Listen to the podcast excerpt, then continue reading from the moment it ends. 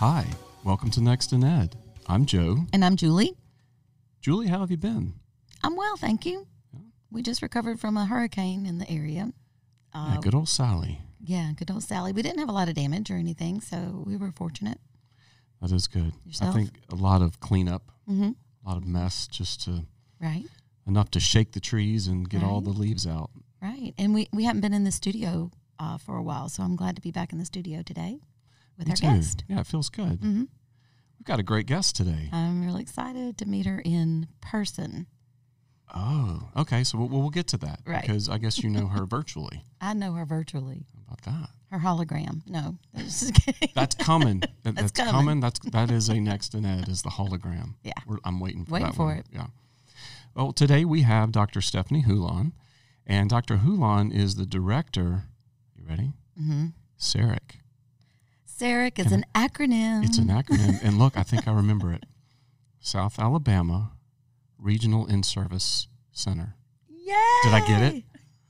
Did you get it? Boom. It is a regional in-service center, but it's South Alabama Research and In-Service Center. Wait, hang on. Wait. Green.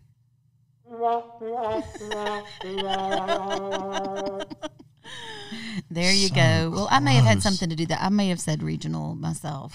So I just was remembering what you said and not what the. You can blame me. You can throw me under the bus for Okay, that. But it's right. good to learn something. Well, Dr. Hulan, thank you so much for being with us today. We're real excited to the- have you.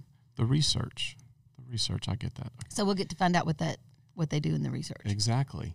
So, if you don't mind, we like what we like to do with our guests is kind of back up and, and, and let you share your story about how you got into education, and then we'll lead up to where you are now and where you think things are going. So, uh, welcome and tell us a little bit about your story. How'd you get into education? Well, thank you for inviting me. I'm so excited to be here. I've never been on a podcast, and I'm beyond excited. Oh, I'm so glad. That's so good. So excited to have you. Well, just to let you know a little bit about my career in education, I started as a kindergarten teacher. And when I graduated in 1999, um, that was the only position at the school where I was interviewing. And I really wanted to teach fourth grade because I had done my student teaching in fourth grade and I loved the grade. And the principal said, just teach kindergarten for one year and then I'll move you to fourth grade. And so I said, okay. Well, I fell in love with kindergarten. And the reason that I fell in love with that grade is because it's for many of them and their families, it's their first time in school. And you get to be a part of that. Uh, and I just loved that. And so I ended up staying in kindergarten for the rest of my classroom teaching career because I, just loved it so I could much. totally see her as a kindergarten Oh, well, teacher, Joe. I is was that what you're saying? Yeah, in my mind, Thinking- I'm thinking now I know why she's so patient with everybody. Oh yes, It's that- kindergarten. Yeah, I mean, you have to be a saint, really. I think to be a kindergarten so. teacher, I think there's so, there's a level of, of sainthood there. And then the kindergarten is there is students and families' first impression of school, and so you have given them just such a vibrant, energetic impression. So uh, they're fortunate to have had you. Oh, well, thank you. Yeah. I always felt fortunate to be a part of their family um, because they really, my experience was that they really invited me into their family as well.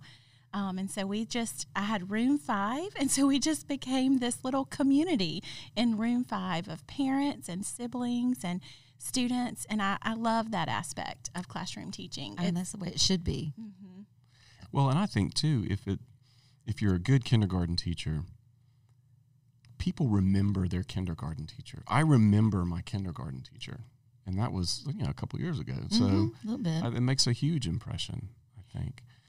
So there you are, kindergarten teacher. How many years did you do that? six years I was a kindergarten teacher. And um, on your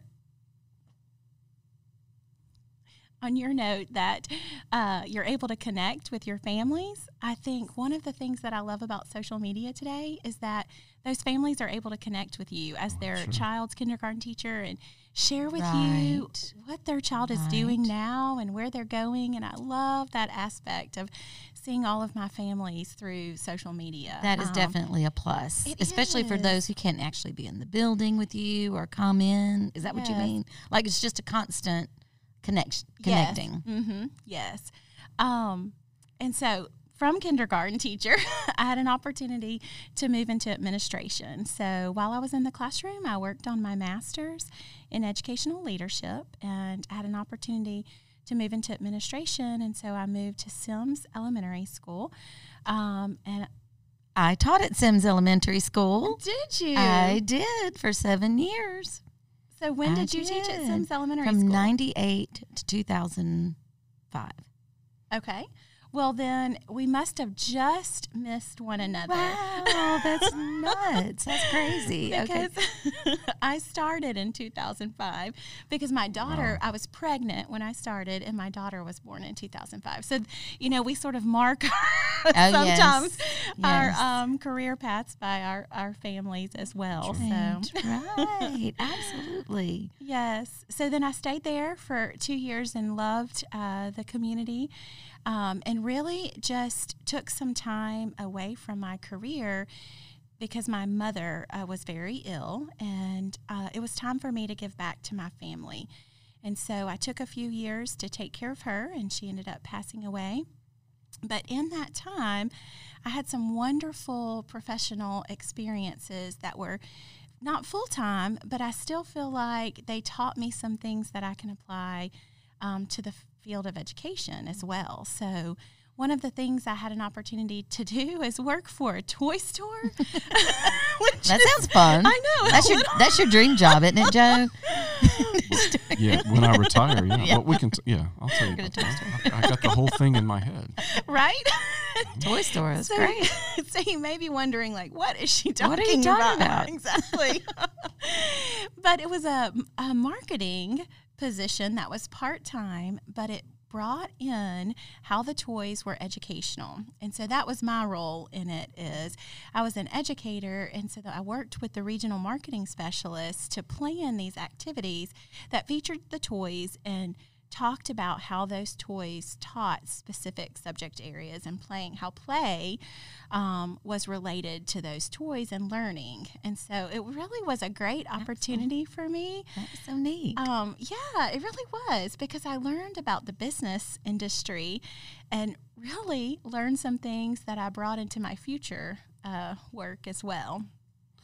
That's something that um, Julie and I were talking about earlier this week. Was the, fact that sometimes people forget, you know, education is a business, mm-hmm.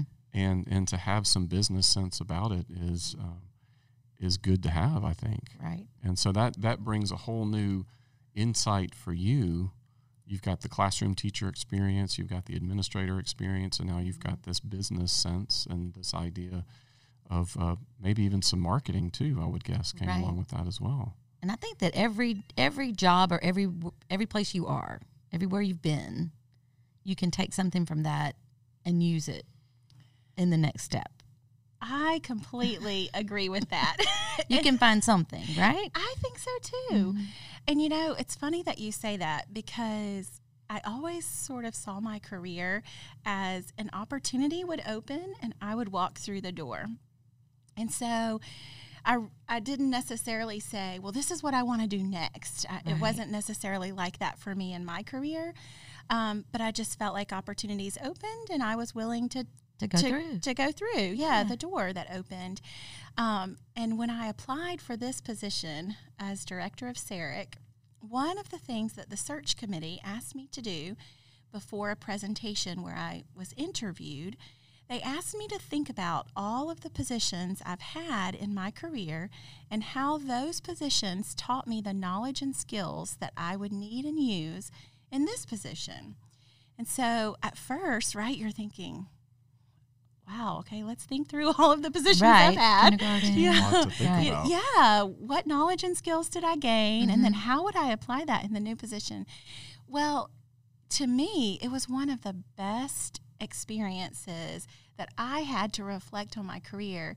And through that process, I began to realize like all of these things led me and prepared me for the very next thing, which is just what you're talking about. That's, Yeah, that's it was- amazing. that really is amazing. It's such a great reflection, though. You know, to look back on that and see it that way and see that positive aspect out of that. That's wonderful. I, I thought it was a great experience, and I, Mhm. I think it helped me. I thought, I told my husband, I said, even if I don't receive this position, this was a great experience to look back at all of the different positions that I've had and think about the knowledge and skills that I learned from those that I've applied in every job after that, Right. um, which was really helpful. Right. And everyone you've impacted from that. I mean, you have impacted a lot of people because of that too. So Yes. So let's let's talk about that. You you applied. Obviously, you got the position Mm-hmm. as the the director of SARIC. Tell us what what is that? What is SARIC? What does SARIC do? So, just like you started the podcast with the Regional In Service Center, SARIC is one of 11 regional in service centers, and they're established by the legislature. And we serve a specific region. So, the region that SARIC serves is Region 10, and we serve 10 public school districts within that region, as well as a charter school within our region.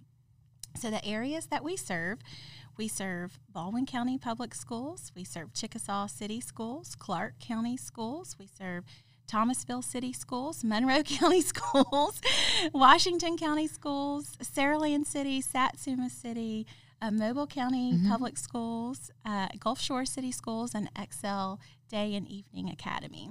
And so we serve the professional learning needs within those districts. And I think one of the things that I think I learned in my position right before SARIC was what a partnership truly looks like.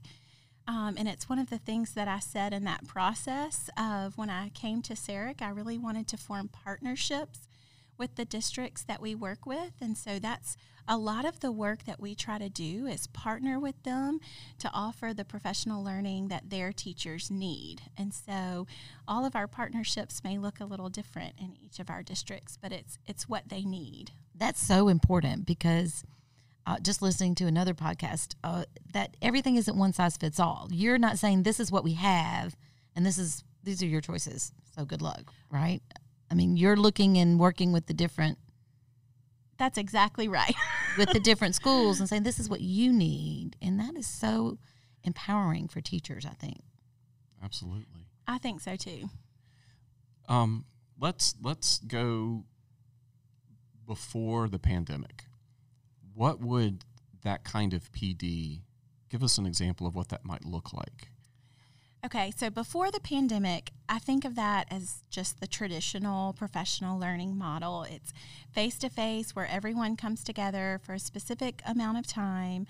Um, we learn content together, we gain an understanding, and then we apply those things. Now, certainly, we know that high quality professional learning includes that follow up, includes some support that's job embedded.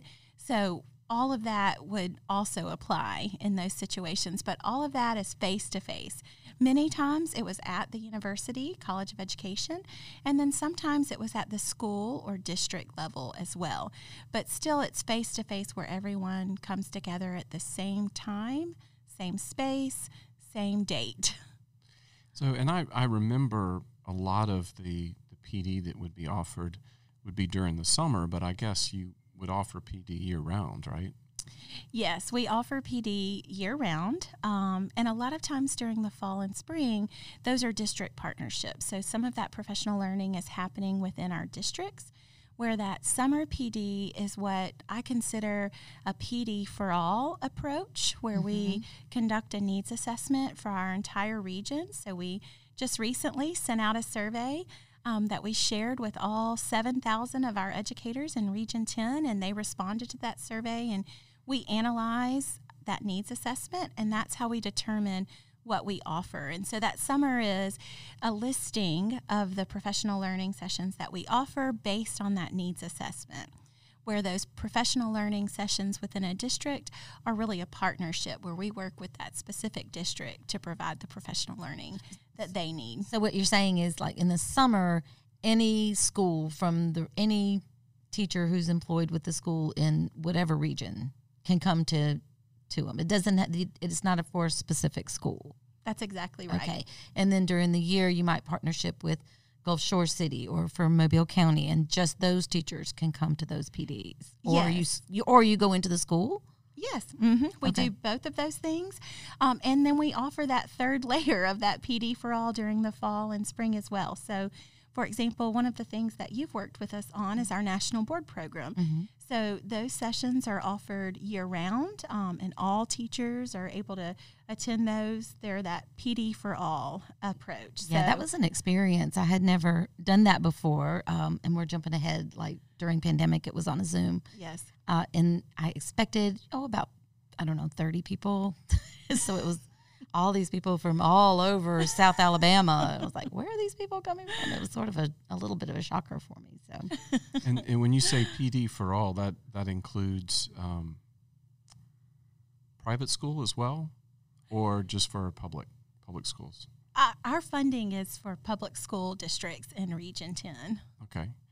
So, and I, I want to say this too, because I, I know probably most of our listeners are teachers or in the field of education, but for those that, that maybe are just tuning in to listen to you because they're friends or whatever, but um, thinking about teachers are required to maintain their certification through professional development. So, in the state of Alabama, it's every five years you have to renew your certificate, and in order to do that, you have to have a minimum number of professional development hours. And I think, personally, I think the minimum's kind of low. I'm just going to say I love professional development, so I, um, it's it's pretty easy to get the hours that you need. But but I love that because I think it's it shows a reflection of the intention that we are to be lifelong learners, and and so you can find professional development through SARIC on things that maybe uh, other colleagues were study were working with that year, and oh, what is that they were doing? I want to learn more about that, or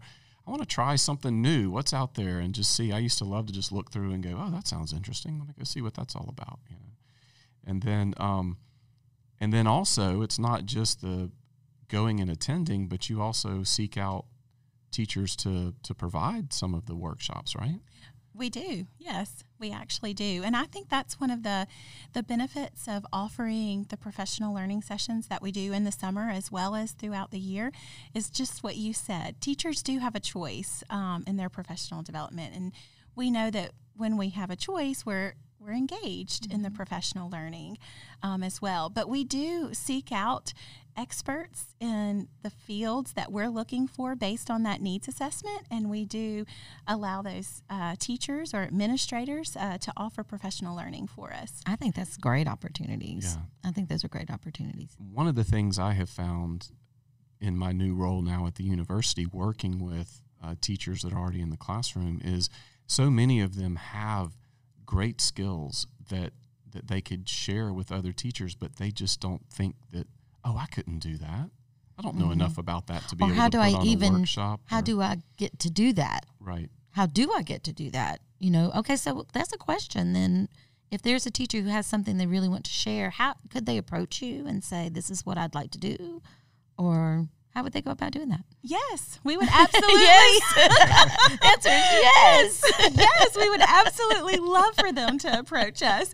Uh, uh, a teacher could email me and I will Mhm. send them information. So we have sort of two approaches to that. One is that we have a Google form that we ask anyone who may be interested in facilitating a professional learning session for us, but maybe they don't have a specific idea about a professional learning session, but they do know their areas of expertise. Mhm. And so maybe they're an expert in STEM or maybe they're an expert in literacy.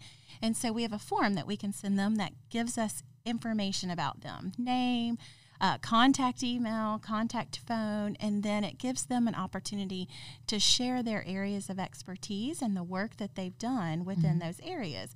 So that way, if we do have a professional learning request, we go to that forum and we look for experts. That's one way.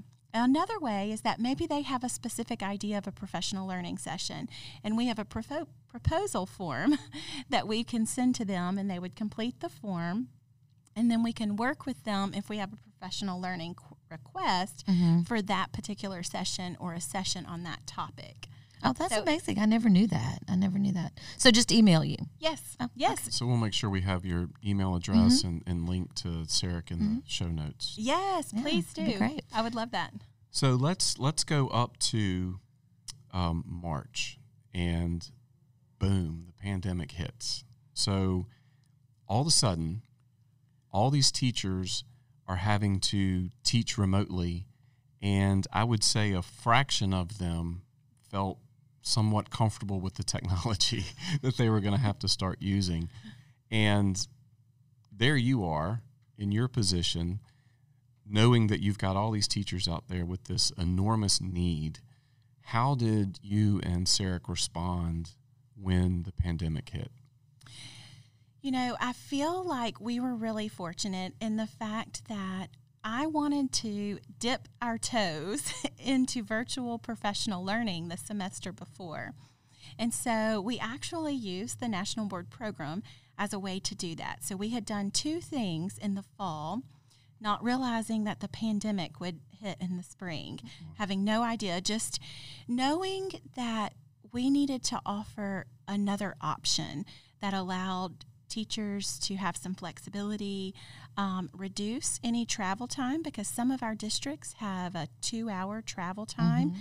to come to our university. So, really, we dipped our toes into it as as an option. We wanted to make it available in some situations for teachers to allow for convenience. And so we offered a training in November and in January, and we used Zoom. And so we sort of began learning some of the features of Zoom. You know, we learned about breakout rooms, we learned how to record the sessions.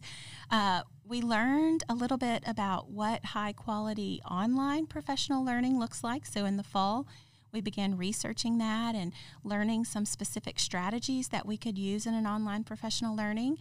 And then we followed those two up with a Google Classroom where it was self paced and teachers could work through um, an online professional learning session. So we didn't have a lot of experience, but we had sort of dipped our toes into online professional learning.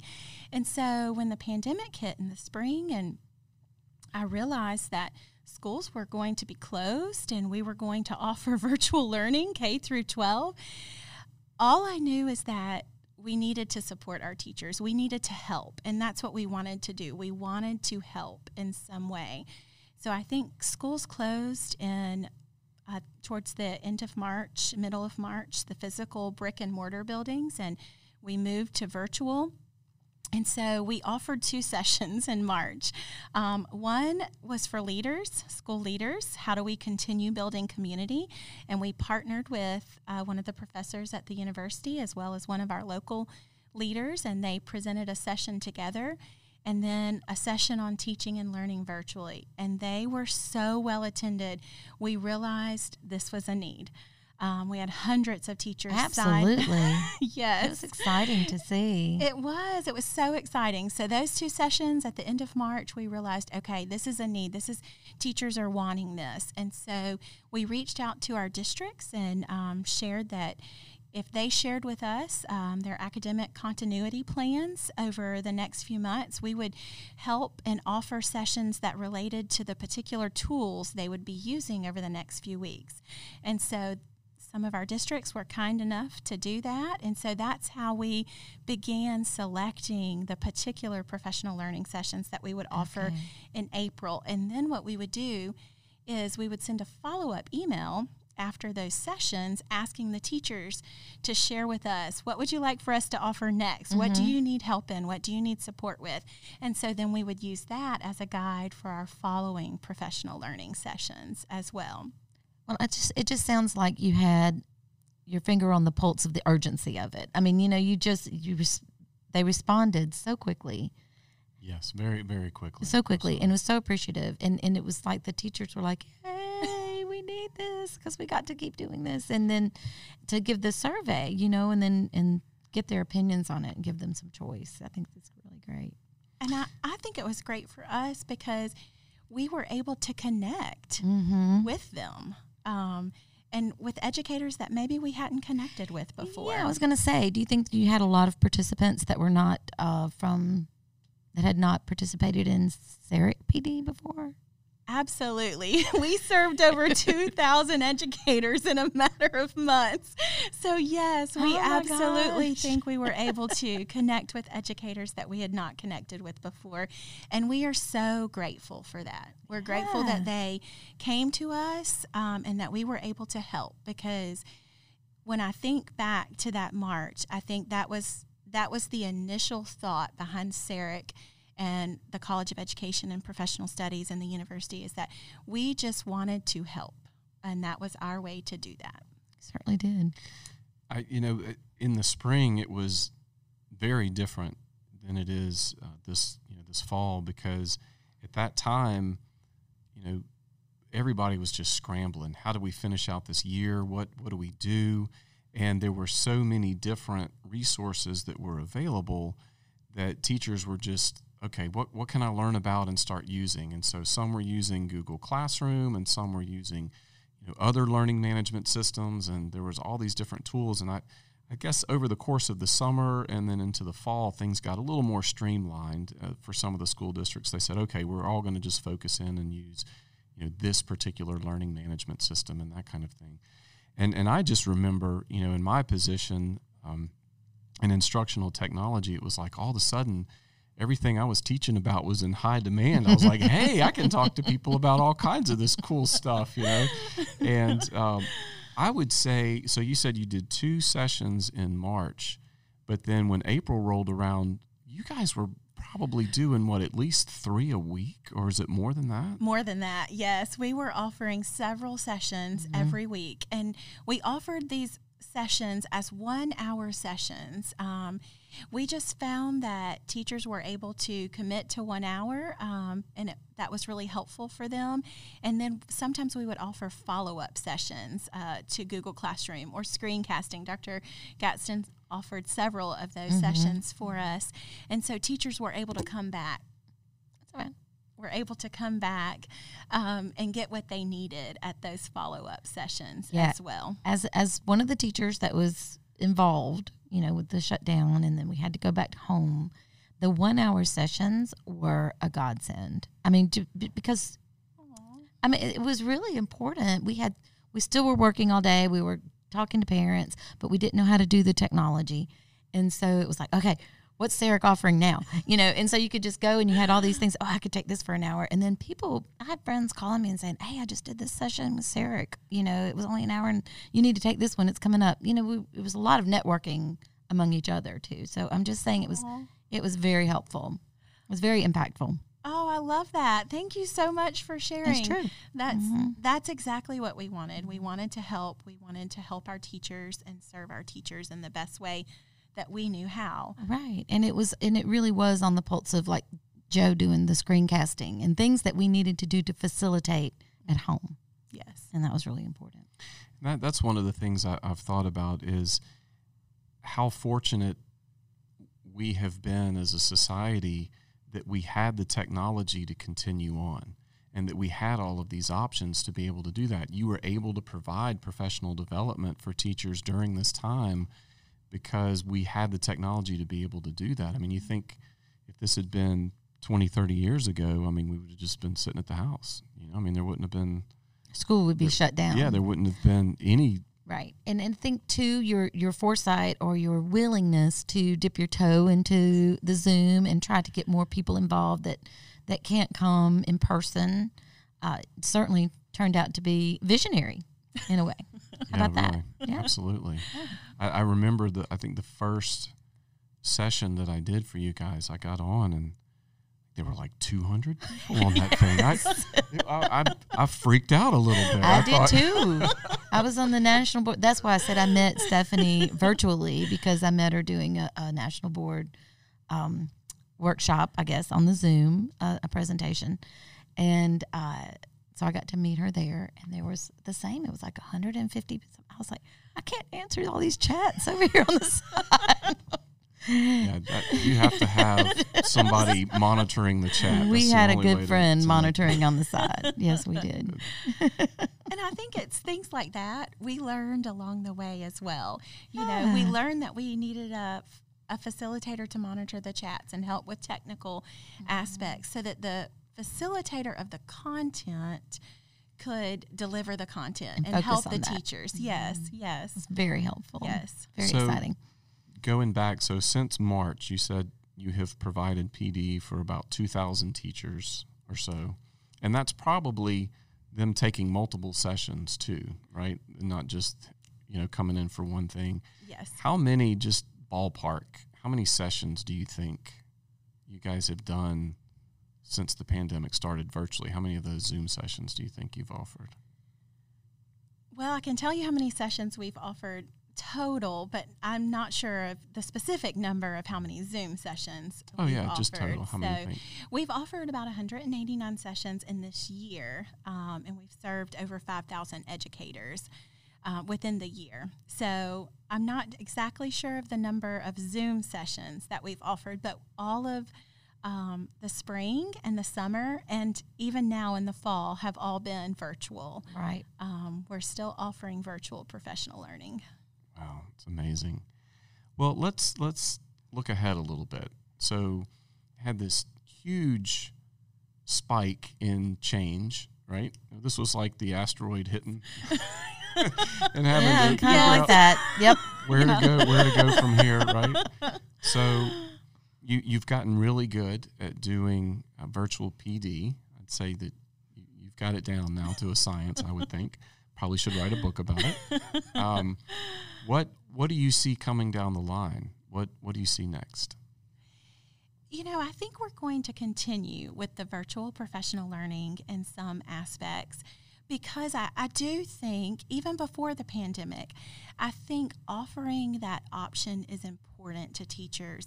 Um, I had a small child when I was working in education, so I know what that's like to have to think about childcare to attend a summer professional learning session um, or to attend a national board session in the evening um, when I have a family at home. So I think the convenience of virtual professional learning it's really helpful to teachers who want to work on their craft, um, which is really when we think about that, right, at the heart of an educator, we admire that about those teachers that they want to. I think you mentioned earlier that you love professional learning. Um, because you always want to learn more.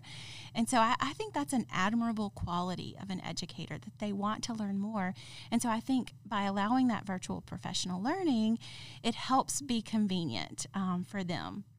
But I also think there's value in that face to face and that building of relationships and coming together with others. And so, you know, we're not there just yet. Um, we're still offering professional learning.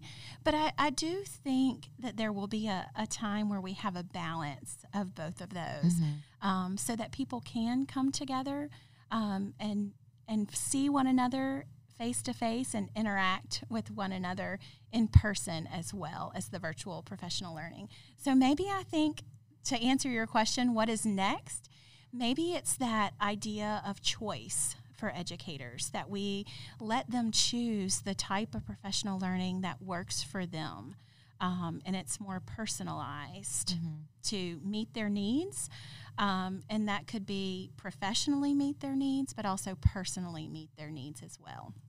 Do you see um, a possibility of a blended option for PD? So, so let's say it's a science workshop or something like that where they have to do hands-on, but then there's a lot of stuff that could be presented virtually. Like just part of it could be hands-on, and then face-to-face, and then part of it follow up, and you know that sort of thing. Because sometimes our days are, you know, you have to get subs, and you know the days are lo- a long day workshop. You know, it's and so these bite-sized pieces are really uh, attractive to teachers i think I would absolutely agree that these bite sized pieces where we deliver the content, share ideas, develop an understanding, I think these are so vital to our professional learning. But I think you're exactly right. That blended approach can help us bring in what we know is important to high quality professional learning, right? That support. Did we apply it? Did it work? that reflective piece um, of professional learning. How do we know that it worked? That's that student artifact piece, and I think that's where the virtual professional learning could be really helpful. Mm-hmm. I do too. Um, offering that follow up and that time of reflection of what we're doing in our practice and how we know that it's having an impact on student achievement. And so I absolutely think that blended app. I blended. think you would get a good quality feedback from that sort of thing. Yes. You know, to have that follow up in virtual. Yes, I think that blended approach um, would be very helpful to offering that high quality Yeah. professional Yeah. learning. I think too, you know, thinking about moving forward, teachers now, because of everything that's happened, are a lot more comfortable with the idea of doing it virtually, where maybe before they didn't have the equipment, they had never done a, a video conference before, they had no idea. But now, because of everything we've been through, if you're if you're teaching today, you have sat through a Zoom session. There's just no way around it. You you have been involved in virtual learning in some way or another. Yes. So I think that the, that virtual side of it is still going to be strong, just because the teachers they're comfortable with it. They're they know the value or they see the value in it, and I, I think that's a great idea, Julie, to, to have that kind of uh, blended model. I'm I- sure you already thought of that, Dr. Yeah, and I but think that- you know, we'll, And I think that give Julie a little. Just- Yes. Stop yes. it. Yes. but you know the and, and I think bringing in a lot of the people that wouldn't, like you said, just wouldn't normally come in or bother to get a sub, you know, or, or not bother, but you know, have to go through getting a sub to come in, or just it's just let me go click on this and I can have my coffee and you know we can do the workshop. Yes. Be done in an hour. I can do this. Yes. Right, Yes. I Makes think it so. doable for a lot of teachers that might not have thought it was doable. Right. I think so too. Mm-hmm. Well, Dr. Hulon, thank you so much for being with us today. You have been an amazing guest. Your energy and her enthusiasm, isn't she just a bright spot? Well, it, it all goes back. It's that kindergarten thing. It's that kindergarten thing. And then it's getting that to- kindergarten thing. and then getting to play with toys. I mean, That's come right. That's all. Well, that does all go together. You're right. well, I appreciate you inviting me. This has Oh. been so fun. Isn't This fun? is my first podcast, so I'm so excited to be here. We'd love to have you back. Yeah, you did a great job. Oh, thank you. Thanks for having me. All right. And those of you listening, be sure to join us next time as Julie and I continue to explore what's, What's next in Ed. Don't forget to subscribe. If you like what you heard, please rate and review this podcast so others can find us. The Next in Ed podcast is brought to you by the Mobile County Public Schools IT Department in partnership with the Department of Counseling and Instructional Sciences at the University of South Alabama. Engineered by Tim VP Media Production. Music by Justin Matthews. Hosted by Dr. Joe Gaston and Julie Neidhart. Follow us on Twitter at NextInEd and on Facebook. Guests on the podcast are expressing personal opinions for informational purposes only. They are not necessarily acting as official representatives for their schools, universities, organizations, or places of employment. Copyright 2020. All rights reserved.